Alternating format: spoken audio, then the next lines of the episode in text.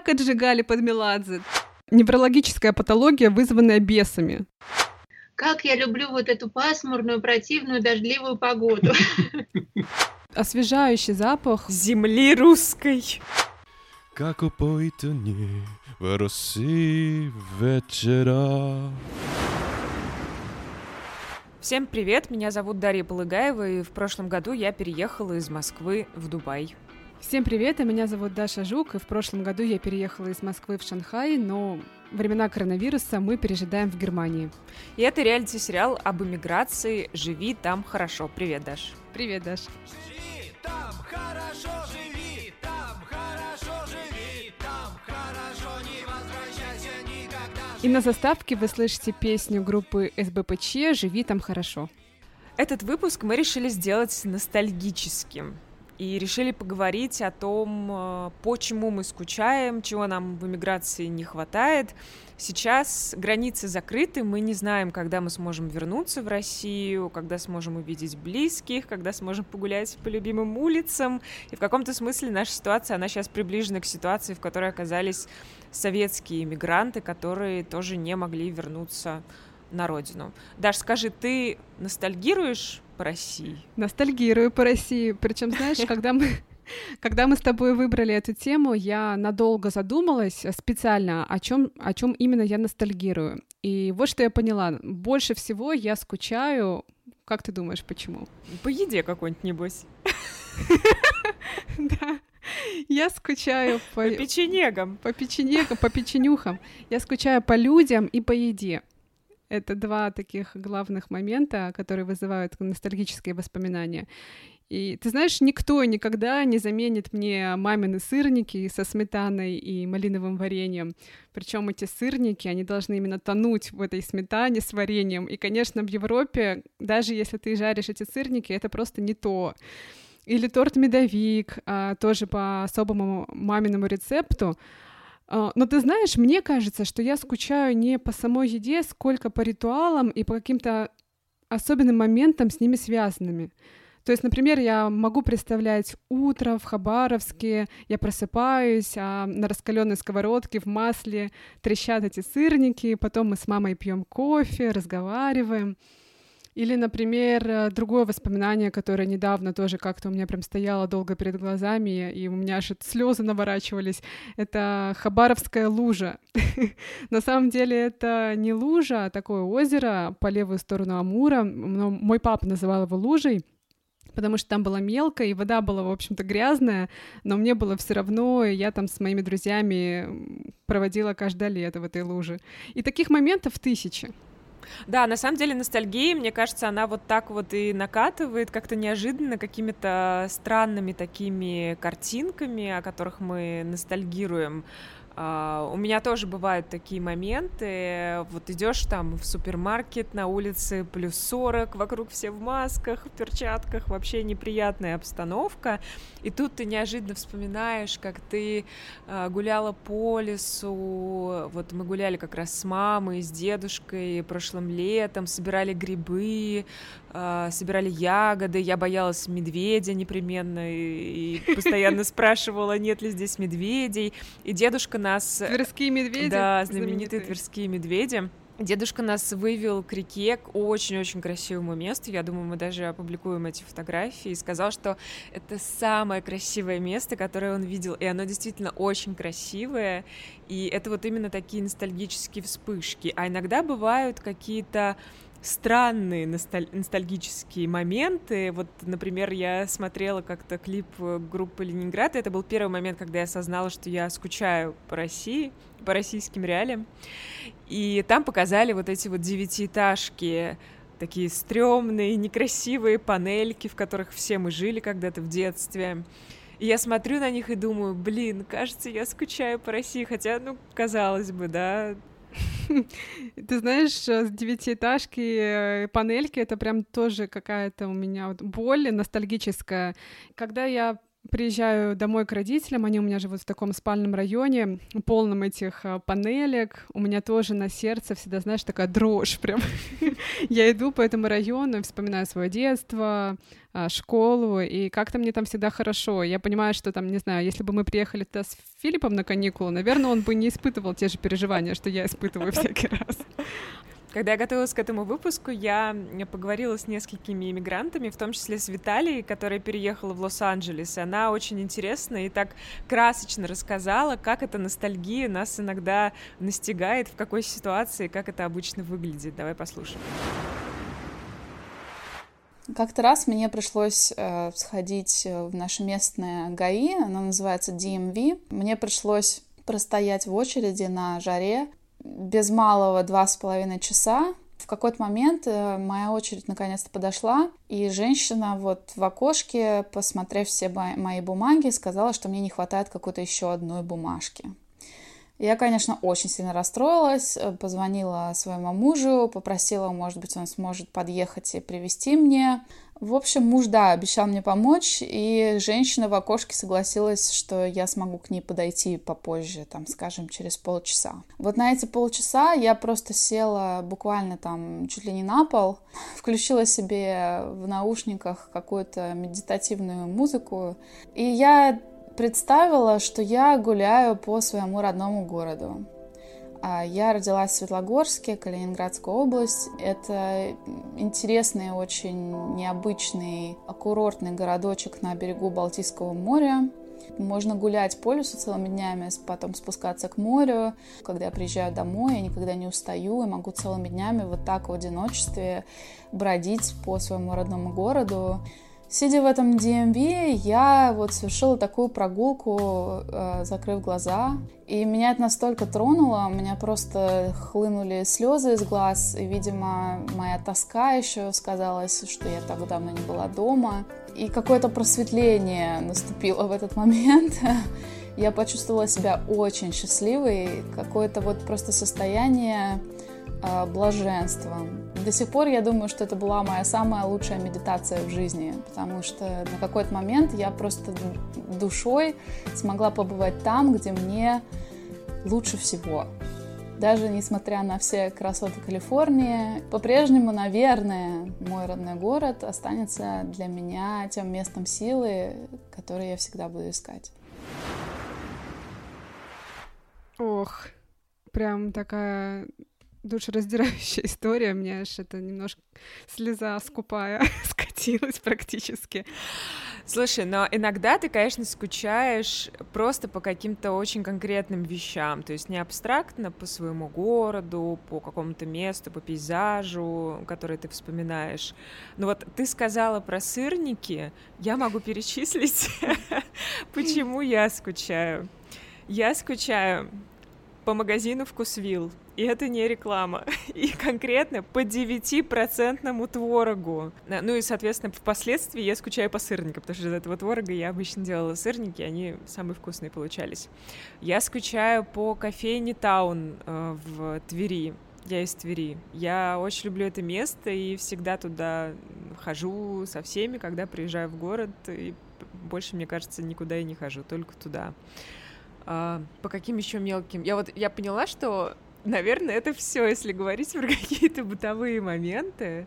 Uh, ну, по, какой, по какой-то, знаешь, такой свежести, потому что в Дубае не хватает свежести. Вот сегодня очень свежий день, я почти целый день работала на балконе, uh, меня обдувал ветерок, и было прекрасно, но это редкость. А в России вечером где-нибудь на дачке ты сядешь, тебя обдувает ветерок, и так хорошо, прохладно.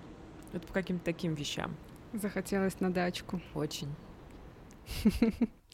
Ты знаешь, про бытовые вещи ты упомянула кафе в Твери, у меня есть такое же кафе в Хабаровске, это кафе «Сеньор Помидор» с, лучшей, с лучшей пиццей в мире. Ты понимаешь, в Хабаровске лучшая пицца в мире. Мои друзья из Хабаровска, если они сейчас меня слушают, они, они меня поддержат. А они знают, что когда я приезжаю домой к родителям, а, к ним в гости, они меня сразу ведут туда, а, в «Сеньор Помидор», и мы заказываем пиццу с грибами и маргариту. Даш, скажи, а с тобой случалось такое, что ты оказывалась, например, в Италии или в каком-нибудь отличном итальянском ресторане, и потом ты говорила, ну, все таки в сеньор помидор пицца лучше?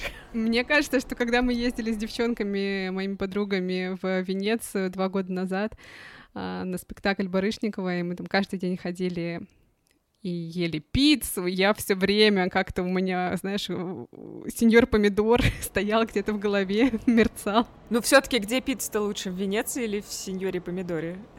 Мне кажется, что если я скажу, что в Венеции, то я как будто бы оскорблю память сеньора помидора. Окей, память Чиполлина. Поэтому я тактично промолчу, но сеньор помидор это просто еще про детство, понимаешь, про юность мою и про мою малую родину и очень много классных воспоминаний. Мгм. Мы, кстати, созвонились а, с моей подругой Любой, с которой мы всегда ходим в сеньор помидор и немножко повспоминали. Я а, вспоминала там про э, Хабаровск, про набережную, Амура, как мы с тобой гуляли, а потом ходили есть, угадай куда. Например, помидор. А я тоже до сих пор люблю помидор. Хожу в него иногда. Меня вспоминаешь? Да, всегда. Да? Мне кажется, вообще у всех хабаровчан ассоциируешься с сеньором помидором. Я должна быть этим лицом по сеньора помидор. В Германии предложи им открыть. Амбассадор, знаешь. Или в Шанхае. А еще я скучаю по деревенским киоскам, где мы с моей племянницей Алисой покупали каждый раз рожок или эскимо, и потом ехали кататься на великах через лес. Знаешь, я когда вот этот момент вспоминала, когда мы э, готовили сценарий, у меня аж тоже как-то прям вот, не знаю, дрожь какая-то по телу пробегала. Я созвонилась с Алиской и, и тоже повспоминала, поностальгировала по поводу эскимо и великов. А еще ты меня свалила с квадрокоптера. Какашка. ты Квадра- квадрокоптера, да? Да. С квадроцикла в прямо в куст Ой, э, с- с крапивы. Я тебя свалила, потому что ты кричала, бежала, вцепилась в меня, и я не могла контролировать. Ты такая, Алиса, что ты ничего не можешь сделать? Просто там валишь, мне зажала руки, я давлю на газ, хочу нажать на тормоз, но не получается, потому что, опять же, ты мне сжала руки. Я, конечно, блин, лечу в кусты, да ладно. Ну ты вообще не пострадала. Только, Я только нет, а ты вся была там в по- этой по- крапиве. Попой в крапиву упала, я рыдала. Я, мне там было лет, не знаю, 26, я там рыдаю, а тебе сколько тогда было? 12. 12, я не знаю. Да, ты такая просто стоишь, как ни в чем не бывало. А еще можно я признаюсь, у меня есть какие-то странные воспоминания. Это перекошенные деревянные деревенские домики, непроезжая дорога, душное хабаровское лето, комары, мошка. И это все тоже как-то очень дорого моему сердцу. То есть ты не с ужасом это вспоминаешь? Типа, слава богу, что я оттуда Нет. уехала, а с любовью какой-то, да? Да, ты знаешь, просто мне кажется, что очень много каких-то положительных моментов, которые есть в любой стране, они тоже связаны с какими-то отрицательными, но если ты любил это место, если там было у тебя много классных моментов с дорогими тебе людьми, ты потом это все вспоминаешь как что-то очень хорошее. Так что комары, да, ком- комары тоже вызывают у меня ностальгию теперь. Слушай, ты знаешь, я вот э, поняла, когда тоже готовилась э, к этому выпуску, я поняла, что мне вообще довольно сложно вспомнить, почему конкретно я скучаю. То есть эта ностальгия, она накатывает иногда картинками, но ты эти моменты не всегда запоминаешь. Но я попросила своих знакомых эмигрантов рассказать о том, почему они скучают. Несколько человек даже не смогли ничего назвать. То есть они сказали, знаешь, у меня типа такой матч со страной, что я вообще ни почему не скучаю. Пропади оно все пропадом, у меня все в порядке, и никакие истории не вызывают у меня чувство ностальгии. А вот некоторые ребята рассказали о своих э, впечатлениях. Давай послушаем. Меня зовут Валя. Недавно я переехала в США, и больше всего я скучаю по воздуху. Привет, я Андрей, я живу во Франции. Не могу сказать, чтобы мы ностальгировали почему-то, находясь здесь, но вот есть вещи, которых очень сильно не хватает. Первое, что приходит на ум, это московские рестораны. Меня зовут Виталия, мне 30 лет. Я живу в Лос-Анджелесе, штат Калифорния, уже три с половиной года. Три года я дома не была. И за это время я очень сильно соскучилась, конечно. Знаете, когда в России или в Болгарии, в моей второй родной стране, пройдет дождь, земля и вода пахнет. Я даже не могу описать этот запах, но это запах чего-то живого, чего-то наполненного весной. А в Америке нет. Вот ты идешь, цветы красивые, трава зеленая, солнце светит, но при этом ничего не пахнет. Здесь во Франции, конечно, рестораны шикарные, прекрасные, замечательные, но к сожалению, мало супов, немножко другая культура употребления еды. И очень не хватает, конечно, грузинской кухни, которой здесь очень мало. Восточная кухня здесь есть, но она тоже немножко другая, хотя вот, например, рамены японские здесь гораздо вкуснее. Какие-то стандартные скучалки вроде там черного хлеба, не знаю, какой-нибудь докторской колбасы и прочего у меня не было, потому что первое время я работала в русском магазине сама пекла этот черный хлеб э, и могла купить, не знаю, там конфеты «Птицы дивные», чебоксарские. Еще очень не хватает российской бюрократии, электронной бюрократии, этого электронного государства, госуслуг и прочего, потому что можно месяцами, а то и больше года ждать, например, получения водительских прав, то, что можно в Москве получить международные права буквально за пару дней, это шок для французов. Скучаешь иногда по нашим отечественным бюрократам. Поскольку я человек достаточно тесно связанный с музыкой, у меня э, довольно странные вкусовые предпочтения сильно изменились. Я начала слушать каких-то странных русских исполнителей. А в те моменты, когда мне было совсем плохо, я действительно включала какую-то русскую музыку, и, может быть, даже не совсем хорошего качества. Я там, не знаю, могла включить э, какой-нибудь очень старый альбом Агутина, например, послушать песни про босоногого мальчика и так далее. Те, кто приехал из других стран, им тоже вначале в Америке воздух не пахнет. Те, кто живет здесь уже давно, они привыкли, и им кажется, что он пахнет. Очень смешной комментарий про бюрократов. Вот почему, почему так по, по бюрократам я не скучаю. Просто ты не сталкивалась с французскими бюрократами, это правда hell, как я слышу. Да, а по воздуху, да, я очень, я вот прям очень поняла, о чем говорит. О, вот этот запах асфальта, да? Запах асфальта, запах земли. И такой какой-то очень mm-hmm. как будто освежающий запах. Земли русской. Соль русской земли. Да, да. Я посмеялась э, после этого комментария, списалась с Валей, и я говорю, Валь, Слушай, а ты знаешь, что когда пропадает обоняние, это главный симптом коронавируса? С тобой точно все в порядке? Были ли другие симптомы? И еще, кстати, у меня очень от отозвалась история Виталии про то, что она слушает не самые качественные русские э, поп-песни. Со мной тоже такое случается, такой guilty pleasure. Я смотрю какие-то э, современные клипы наших поп-исполнителей, при том, что я никогда не слушала российскую поп-музыку, вообще не супер фанат поп-музыки. И это тоже как-то не знаю, какие-то воспоминания навевает. Это очень забавно про Агутина и прочих. Агутина, я считаю, кстати, качественным исполнителем. Да, Агутин, что... кстати, вообще прекрасный.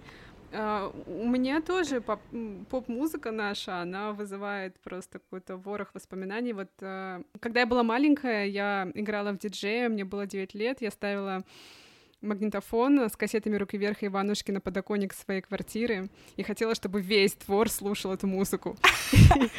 И когда я слышу, когда я слышу букет сирени, со мной что-то происходит. И недавно я ездила в Россию, встречалась со своими друзьями, и мы с подругами пошли в бар, и весь вечер одна из моих приятельниц наставила русскую попсу, и мы -то так отжигали под Меладзе, так отжигали, просто как никогда.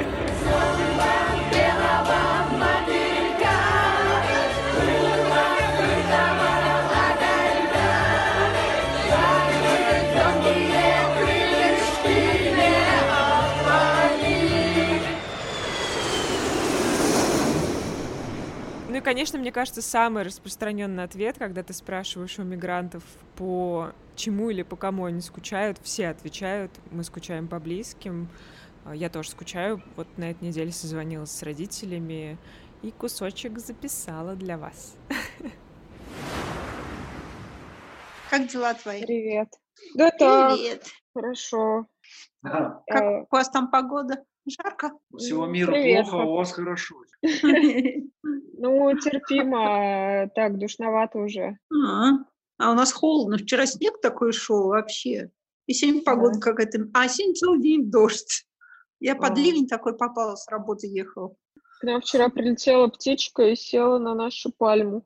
Да что ты. Да. Это они так Зелени не хватает? Да. Зелени не хватает. Я тут зайца спугнул. Папа тут пошел в лес и опять зайца бедного спугнул. У нас А там где он Какая-то был? куропа. А он прямо у нас около дома гуляет. А его подкармливают все, а он, знаешь, так повадился под кормушкой хлеб есть.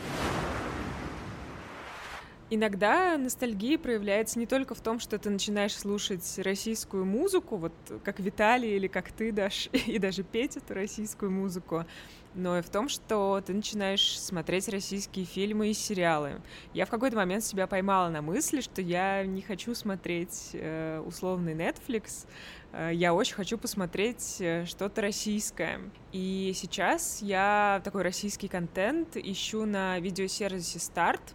Он э, сам производит фильмы и сериалы. Из последнего посмотрела там э, сериал «Шторм» Бориса Хлебникова, который он специально снял для сервиса «Старт». Мне очень зашло, очень понравилось. Э, Это, знаешь, такая очень драматическая история о выборе, которую приходится делать российскому полицейскому, но при этом герои там очень неоднозначные, то есть это неоднозначно плохие или неоднозначно хорошие люди, они просто люди, да, которые совершают ошибки, которые делают какие-то определенные выборы в своей жизни.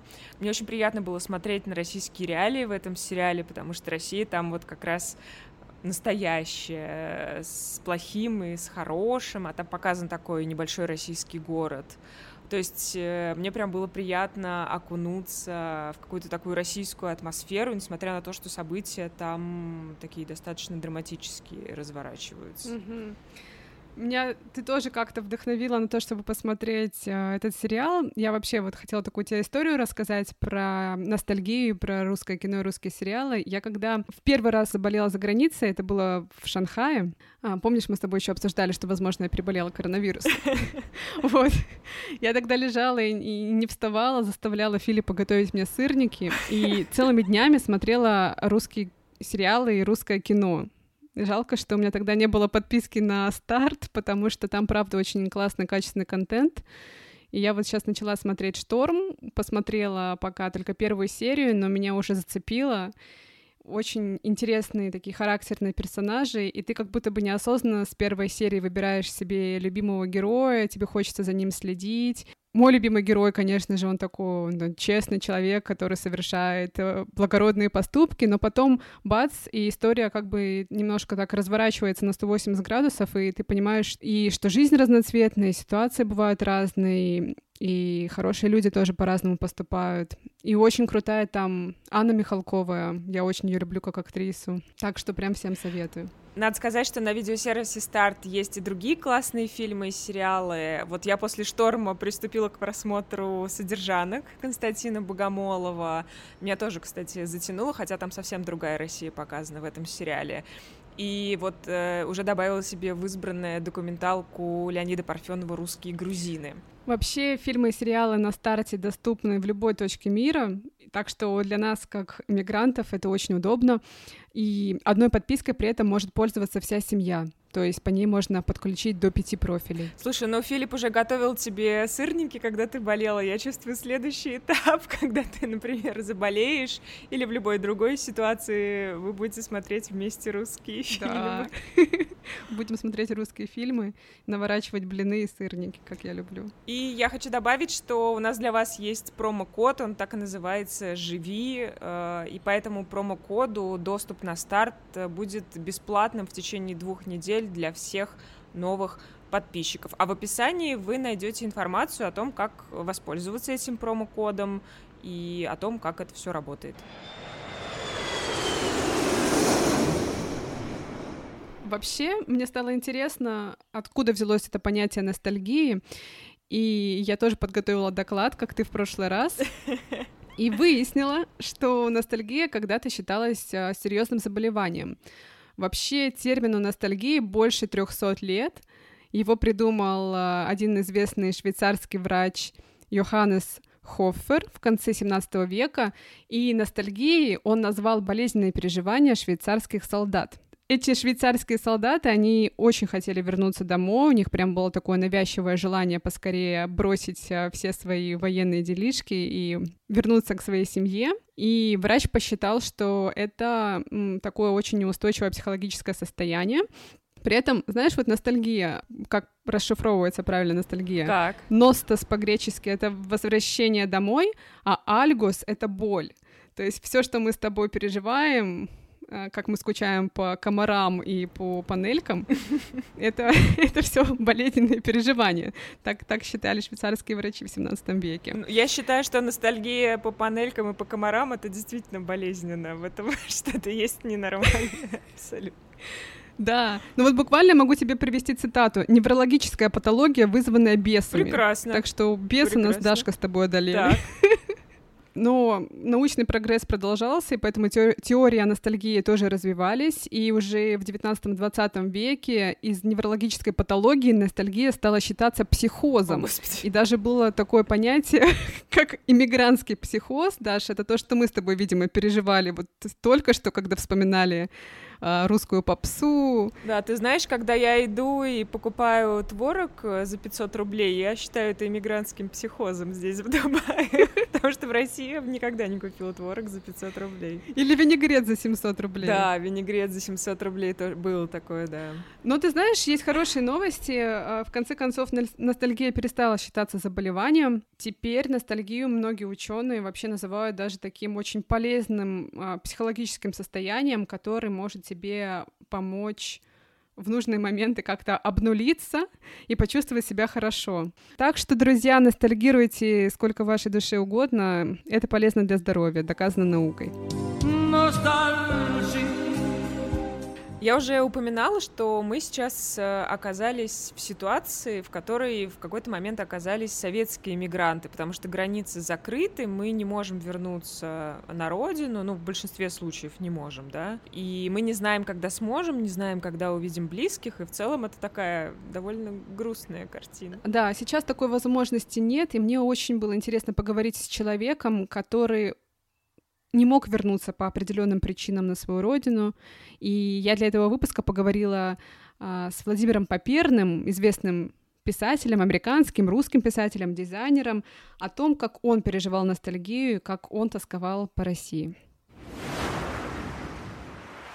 Владимир, вот вы помните, через сколько месяцев или лет после вашего переезда из Союза в Америку вы почувствовали некий укол ностальгии? Или, может быть, она какой-то легкой дымкой прошла мимо вас?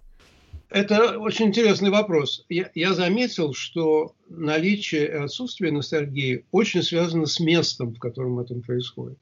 Значит, э, Париж – идеальное место для ностальгии.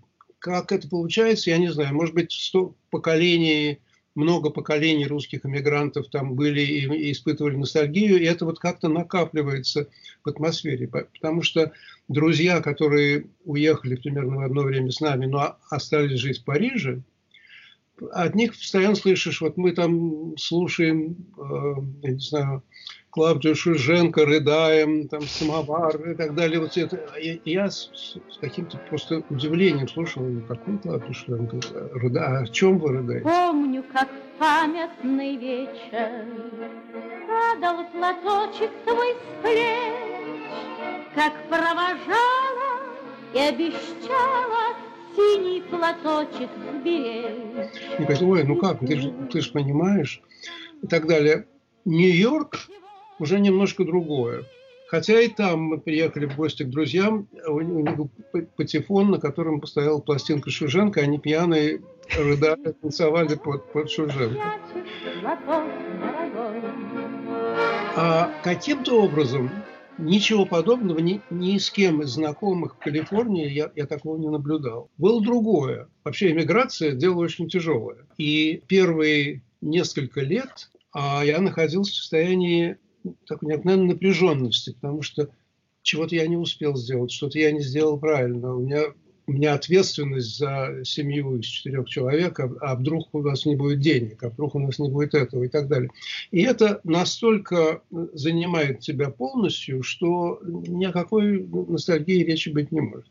У меня, вот если так вот э, ностальгией называть вот такое чувство, когда ты со слезами на глазах вспоминаешь березки там или э, лужайку или свой деревянный домик на даче – не было никогда. Никогда. А вот в такой форме не было никогда. Единственное, что какое-то имеет отношение к э, ностальгии, это то, что я непрерывно писал очень длинные и очень подробные письма всем друзьям и родственникам э, родителям, сыну, который оставался в России, друзьям и так далее. То, что не, не было ностальгии, не значит, что все было очень хорошо. Угу. я вот в какой-то момент рассматривал свои фотографии, сделанные в первые пять лет. И, и поразился, что на всех, без исключения э, фотографиях, а, это лицо человека, находящегося в глубочайшей депрессии. Я не испытывал никакой депрессии, я был занят, я был, э, каждая минута была расписана, я был чрезвычайно активен но выражение лица показывает, что это все давалось на самом деле довольно тяжелой ценой. Когда мы уезжали, понятно, и в Авире нам было сказано, и мы сами понимали, в Авире нам было сказано, сюда вы не вернетесь никогда, и наши паспорта были уничтожены. И вот перестройка, гласность, и вдруг выясняется, что можно съездить в Россию, можно получить визу и просто приехать в гости, как э, американскому гражданину. И я поехал. Сколько лет прошло? Семь. Семь. Mm-hmm. Я уехал в 81-м, это был 88-й. И я поехал на дачу, в которой я провел ну, всю свою жизнь, все свое детство. И я пошел через лес, у нас такая была тропинка, через лес э, на пруд в Переделкино, э, куда мы ходили там с отцом в гости к Чуковскому или к Лили Брик и так далее. Вот я шел по этой тропинке, это был э, такой вот теплый летний вечер, так солнце же садилось. И вдруг я испытал очень интересное физическое ощущение.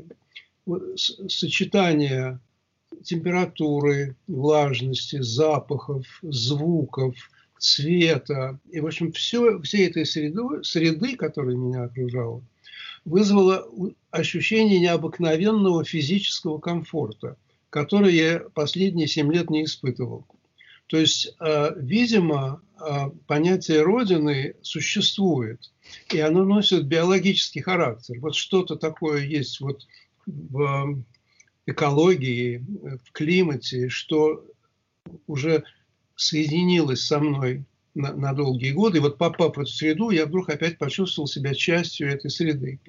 Но вот это было единственное вернуться э, на совсем, в общем-то, желания не, не возникало. Мы разговаривали со многими иммигрантами из разных стран, и у некоторых из них а, неожиданные моменты ностальгические. Но я так понимаю, у вас таких моментов а, не было никогда.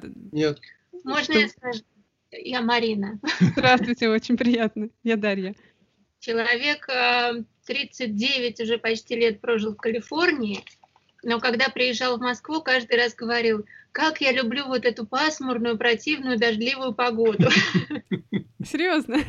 Да. Ну вот видите? Здесь вот у нас сегодня такой серенький денек, вот когда такое бывает, не часто. Всегда говорят, вот, вот это моя любимая погода.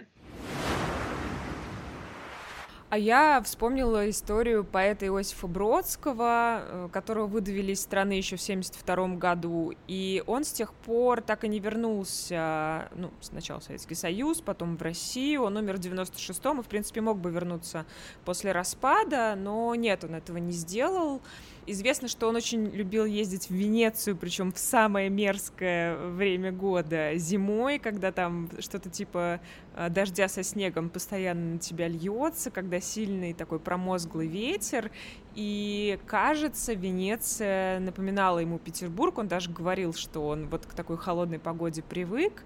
Я э, вспомнила, что я смотрела когда-то очень классное интервью с Бродским. Про него телеканал «Культура» снял такой даже двухчасовой фильм. Он говорил о том, собственно, скучает он по Петербургу или нет, и о том, как он эту разлуку переносит. Вы скучаете по Питеру пациенты?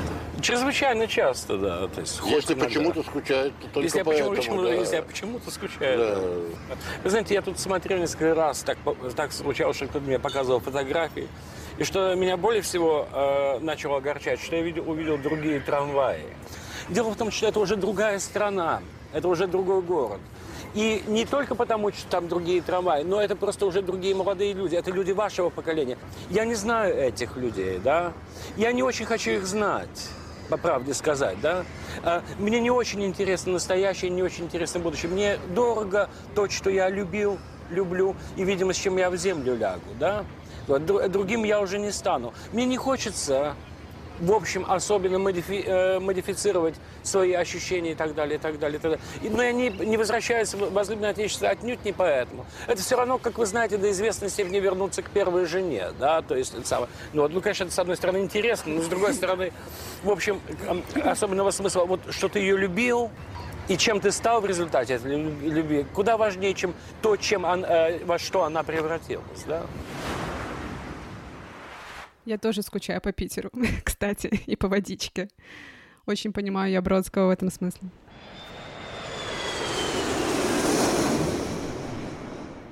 Я очень рада, что я съездила в Москву до всего, потому что сейчас, эм, сейчас э, мы вообще не понимаем, когда мы туда прилетим, и мне прям повезло, то есть вот я буквально до эпидемии туда попала, к сожалению, я провела там всего неделю, и поэтому за эти семь дней я попыталась как-то уплотнить все свои встречи. Знаешь, у меня такой, у меня такой был прямо спид-дейтинг с моими друзьями. Кем-то час, с кем-то два часа, там с девочками в ночью в бар сходили, как-то нам удалось побольше пообщаться. И я, знаешь, какую вещь для себя поняла, что я не давала себе возможность, а, пока я была в Шанхае, в Германии, окунуться вот в это состояние тоски и грусти по друзьям, ну, как будто бы я не давала себе возможность распуститься, как будто бы мне хотелось быть такой вот очень собранной не грустить. А когда я приехала туда, встретилась со своей подругой, там мы с ней проговорили полночи у нее дома, я поняла, как сильно я по ней скучала. Я как будто бы этого не осознавала, будучи тут. Но я думаю, что это тоже, опять же, к разговору про нашу психику и про то, как она тебе помогает там самосохраниться. В целом, у меня тоже такой спиддейтинг, когда я приезжаю в Россию, постоянно с кем-то встречаешься. Обычно я к концу этих э, визитов очень устаю общаться с людьми, и мне хочется посидеть дома и, и никого не видеть. Вот я сейчас, видимо, у меня гиперкомпенсация в самоизоляции, у нас у всех. Сидишь дома и никого не видишь, сюрприз. Так что, не знаю, возвращения домой, они как-то у меня всегда приятные. Я даже не могу вспомнить каких-то неприятных моментов. Но московское метро я, конечно, ненавижу. И никогда не полюблю. Из-за метро или из-за пассажиров? Ну, просто толпа, а, уровень агрессии, это все неприятно, и вот поэтому я точно никогда не буду ностальгировать. В этом выпуске мы почти не говорили про коронавирус. Это хорошо, я считаю, нам всем не помешает э, отвлекаться, в том числе, когда мы слушаем подкасты. Но, тем не менее, мы в подкасте «Живи там хорошо» решили присоединиться к акции, которая связана с этой пандемией. И вместе с другими подкастерами мы будем опровергать мифы о коронавирусе. Вот одно из таких опровержений. Всем привет! Меня зовут Аня Проворная, подкаст «Эмоциональный интеллигент». И это проект «Остановирус». Инициатива подкаст сообщества по вирусному распространению проверенных фактов о коронавирусе, мерах профилактики, о последствиях пандемии и смежных темах. Все факты предоставлены авторитетными международными и российскими организациями ВОЗ, ООН, ЮНИСЕФ и так далее. Сегодня я хочу разрушить с вами два мифа, которые касаются коронавируса. Миф первый. Антибиотики помогают при коронавирусе. И второй миф. Антибиотики не помогают при коронавирусе. Парадоксальная ситуация, но что же на самом деле происходит? В реальности антибиотики применяются при лечении бактериальной инфекции, то есть от вируса они не помогут, в том числе от коронавируса. Но врач может назначить антибиотики в случае, если к вирусной инфекции присоединилась бактериальная. И такое часто происходит при коронавирусе, поэтому пациенты могут получать лечение в виде антибиотиков по назначению врача. Это был «Остановирус». Следите за развитием проекта на сайте остановирус.ру. И сейчас настало время нашей любимой рубрики. Повариха борща. Языковые курсы с Дарьей Жук. Для сегодняшней рубрики про ностальгию я выбрала песню, которая трогает мое сердце. Это часть моего культурного кода. Песня группы «Белый орел», как упоительно в России вечера. В детстве я очень много ее слушала вместе с родителями, и мы пели ее а, в караоке. У нас караоке было дома. Так что сегодня выучим ее с Филиппом. Как упоительнее в России вечера В закатнем блеске пламенеет снова лето И только небо в голубые глаза поэта Как упоительнее в России вечера Пускай в сон, пускай любовь игра На что тебе мой порывы и объятия На том и этом свете буду вспоминать я Как упоительнее в России вечера Now I need my uh, lighter. Филипп просит зажигалку. Пойду схожу за зажигалкой. Даш, я недавно подумала, что мы у Филиппа формируем какой-то абсолютно неадекватный лексикон. То есть, что он знает? Печенеги и половцы, баранка этого автомобиля, пылесос. Баранка пылесоса. Что, я не понимаю, мы хотим сделать? Какой-то эксперимент мы с тобой лингвистически проводим. Да, бедный Филипп. Я надеюсь, что над тобой он не будет проводить эксперимент с немецкими словами. Надеюсь, да, надеюсь, он мне не будет мстить, но, по крайней мере, у него нет никаких немецких, э, немецкоязычных подкастов, так что пока...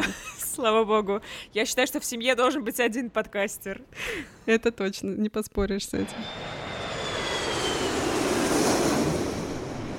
Ну что, Даш, ностальгировались мы с тобой сегодня. Я как-то прям даже вспомнила то, о чем долго не, не думала, не вспоминала. И про комаров, и про Хабаровскую лужу. Захотелось мне обратно. Да, это все прекрасно. Можно сказать, что мы с тобой стали немножко здоровее, оздоровились психологически. Я надеюсь, что наши слушатели тоже. Я хочу сказать спасибо всем, кто пишет нам комментарии. Это очень нас вдохновляет, заставляет работать еще усерднее, искать какие-то классные темы и истории для вас. Кстати, если у вас есть идеи, какие темы вы хотели бы услышать, пишите в комментах в Apple, в Кастбоксе, где еще можно писать комментарии. А больше нигде. Пишите в Инстаграм еще нам. Друзья, с вами была Дарья Полыгаева и Даша Жук. И это подкаст «Живи там хорошо». Живите там хорошо. До следующей недели. Пока-пока. Пока-пока. Жизни нет, и не будет, жизни нет, и не будет, не возвращайся никогда. Жизни